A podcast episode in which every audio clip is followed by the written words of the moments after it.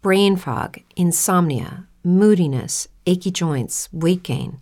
Maybe you're thinking they're all just part of getting older, or that's what your doctor tells you. But MIDI Health understands that for women over 40, they can all be connected.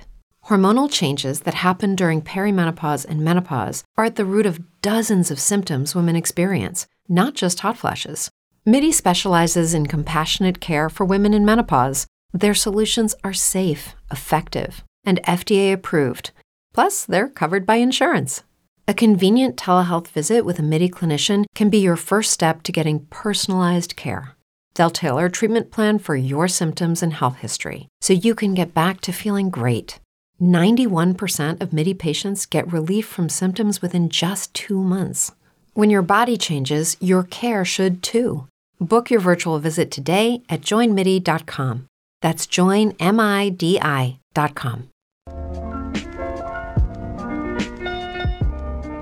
Hi everyone, welcome back to Storytime with Stephanie. Today I read chapters 5 and 6 of Volume 3, Book 8 of Les Miserables by Victor Hugo.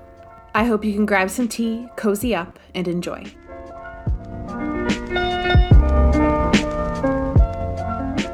Chapter 5 A Providential Peephole. Marius had lived for five years in poverty, in destitution, even in distress, but he now perceived that he had not known real misery. True misery he had but just had a view of. It was its spectre which had just passed before his eyes. In fact, he who has only beheld the misery of man has seen nothing. The misery of woman is what he must see. He who has seen only the misery of woman has seen nothing. He must see the misery of the child. When a man has reached his last extremity, he has reached his last resources at the same time. Woe to the defenseless beings who surround him. Work, wages, bread, fire, courage, goodwill all fail him simultaneously. The light of day seems extinguished without, the moral light within. In these shadows, man encounters the feebleness of the woman and the child, and bends them violently to ignominy. Then all horrors become possible. Despair is surrounded with fragile partitions which all open on either vice or crime. Health, youth, honor, all the shy delicacies of the young body, the heart, virginity, modesty, that epidermis of the soul, are manipulated in sinister wise by that fumbling which seeks resources, which encounters opprobrium, and which accommodates itself to it. Fathers, mothers, children, brothers, sisters, men, women, daughters adhere and become incorporated almost like a mineral formation in that dusky promiscuousness of sexes, relationships, ages, infamies, and innocences.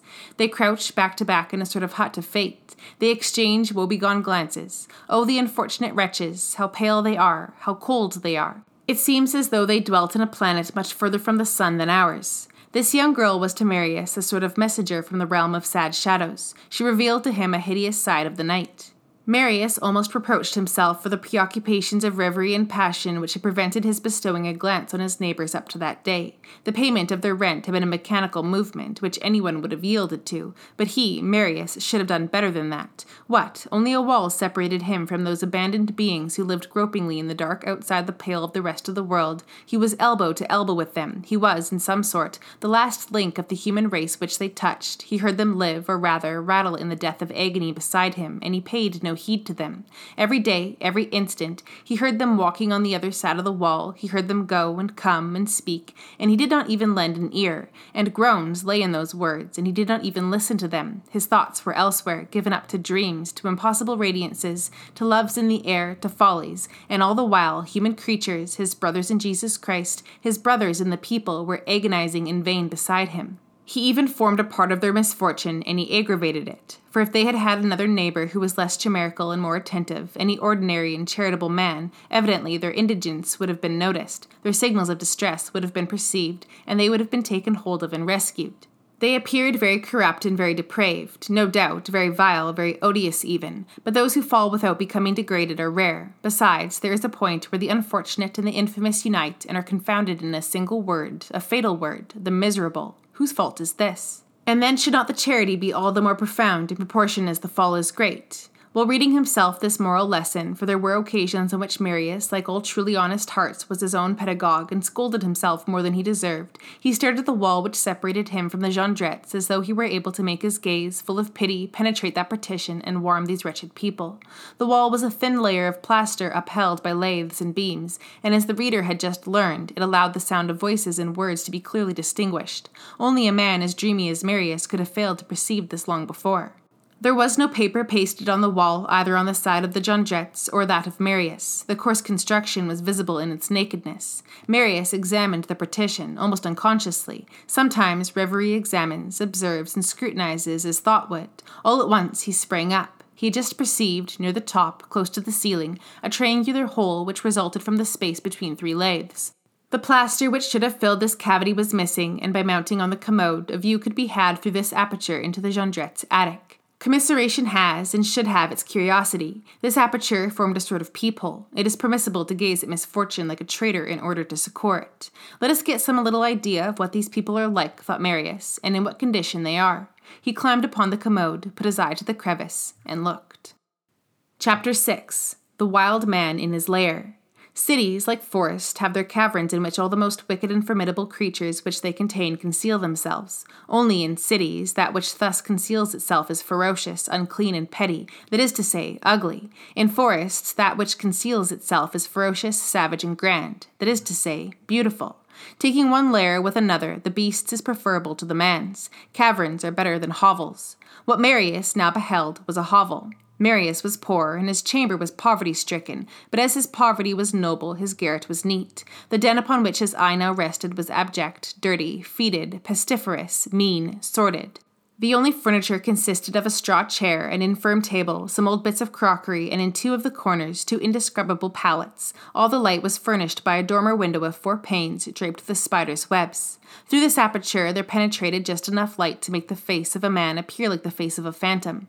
The walls had a leprous aspect and were covered with seams and scars like a visage disfigured by some horrible malady. A repulsive moisture exuded from them. Obscene sketches, roughly sketched with charcoal, could be distinguished upon them.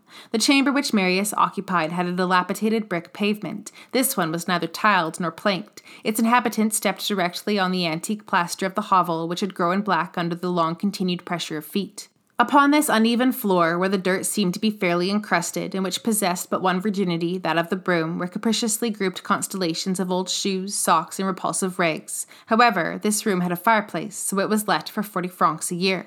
There was every sort of thing in that fireplace a brazier, a pot, broken boards, rags suspended from nails, a bird cage, ashes, and even a little fire. Two brands were smouldering there in a melancholy way. One thing which added still more to the horrors of this garret was that it was large. It had projections and angles and black holes, the lower sides of roofs, bays, and promontories. Hence horrible, unfathomable nooks where it seemed as though spiders as large as one's fist, woodlice as large as one's foot, and perhaps even, who knows, some monstrous human beings must be hiding. One of the pallets was near the door, the other near the window. One end of each touched the fireplace and faced Marius. In a corner near the aperture through which Marius was gazing, a colored engraving in a black frame was suspended to a nail on the wall, and at its bottom, in large letters, was the inscription The Dream. This represented a sleeping woman and a child, also asleep, the child on the woman's lap, an eagle in a cloud, with a crown in his beak, and the woman thrusting the crown away from the child's head without awaking the latter. In the background, Napoleon in a glory leaning on a very blue column with a yellow capital ornamented with this inscription Maringo Austerlits Iena Wagram Ilot. Beneath this frame, a sort of wooden panel, which was no longer than it was broad, stood on the ground and rested in a sloping attitude against the wall. It had the appearance of a picture with its face turned to the wall, of a frame probably showing a daub on the other side, of some pier glass detached from a wall and lying forgotten there while waiting to be rehung. Near the table upon which Marius descried a pen, ink, and paper, sat a man about sixty years of age, small, thin, livid, haggard, with a cunning, cruel, and uneasy air, a hideous scoundrel. If Lavater had studied this visage, he would have found the vulture mingled with the attorney there, the bird of prey and the pettifogger rendering each other mutually hideous and complimenting each other. The pettifogger making the bird of prey ignoble, the bird of prey making the pettifogger horrible. This man had a long grey beard. He was clad in a woman's chemise, which allowed his hairy breast and his bare arms, bristling with grey hair, to be seen. Beneath this chemise, muddy trousers and boots through which his toes projected were visible. He had a pipe in his mouth and was smoking. There was no bread in the hovel, but there was still tobacco. He was writing probably some more letters like those which Marius had read. On the corner of the table lay an ancient, dilapidated reddish volume, and the size, which was the antique twelvemo of reading rooms, betrayed a romance. On the cover sprawled the following title, printed in large capitals God, the King, Honor and the Ladies, by Ducray Duminil. 1814. As the man wrote, he talked aloud, and Marius heard his words. The idea that there is no equality even when you are dead, Just look at Père Lachaise. The great, those who are rich, are up above in the acacia alley, which is paved. They can reach it in a carriage. The little people, the poor, the unhappy, well, what of them? They are put down below where the mud is up to your knees in the damp places. They are put there so that they will decay the sooner. You cannot go to see them without sinking into the earth. He paused, smote the table with his fist, and added as he ground his teeth, Oh, I could eat the whole world. A big woman, who might be forty years of age or a hundred, was crouching near the fireplace on her bare heels. She too was clad only in a chemise and a knitted petticoat patched with bits of old cloth. A coarse linen apron concealed the half of her petticoat. Although this woman was doubled up and bent together, it could be seen that she was of a very lofty stature. She was a sort of giant beside her husband. She had hideous hair of a reddish blonde which was turning gray, and which she thrust back from time to time with her enormous shining hands with their flat nails. Beside her, on the floor, wide open, lay a book of the same form as the other, and probably a volume of the same romance. On one of the pallets, Marius caught a glimpse of a sort of tall, pale young girl who sat there half naked and with pendant feet, and who did not seem to be listening, or seeing, or living. No doubt the younger sister of the one who had come to his room. She seemed to be eleven or twelve years of age. On closer scrutiny, it was evident that she really was fourteen. She was the child who had said on the boulevard the evening before, I bolted, bolted, bolted. She was of that puny sort which remains backward for a long time, then suddenly starts up rapidly. It is indigence which produces these melancholy human plants, these creatures who have neither childhood nor youth. At fifteen years of age, they appear to be twelve. At sixteen, they seem twenty. Today, a little girl, tomorrow, a woman. One might say that they stride through life in order to get through with it the more speedily. At this moment, this being had the air of a child. Moreover, no trace of work was revealed in that dwelling, no handicraft, no spinning wheel, not a tool. In one corner lay some ironmongery of dubious aspect. It was the dull listlessness which follows despair and precedes the death agony. Marius gazed for a while at this gloomy interior, more terrifying than the interior of a tomb, for the human soul could be felt fluttering there, and life was palpitating here. The garret, the cellar, the lowly ditch where certain indigent wretches crawl at the very bottom of the social edifice is not exactly the sepulchre, but only its antechamber. But as the wealthy display their greatest magnificence at the entrance of their palaces, it seems that death, which stands directly side by side with them, places its greatest miseries in that vestibule. The man held his peace, the woman spoke no word, the young girl did not even seem to breathe. The scratching of the pen on the paper was audible. The man grumbled without pausing in his writing. Canaille, canaille, everybody is canaille. This variation of Solomon's exclamation elicited a sigh from the woman. Calm yourself, my little friend, she said. Don't hurt yourself, my dear. You are too good to write to all those people, husband. Bodies press close to each other in misery, as in cold, but hearts draw apart. This woman must have loved this man to all appearance, judging from the amount of love within her, but probably in the daily and reciprocal reproaches of the horrible distress which weighed on the whole group, this had become extinct.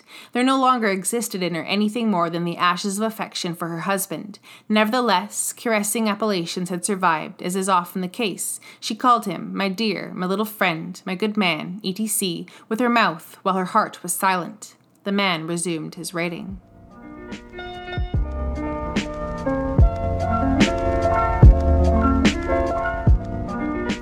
That'll be all for today. I will be back tomorrow with some more of Les Miserables for you. In the meantime, I hope you have an excellent day. Thank you so much for listening. Bye.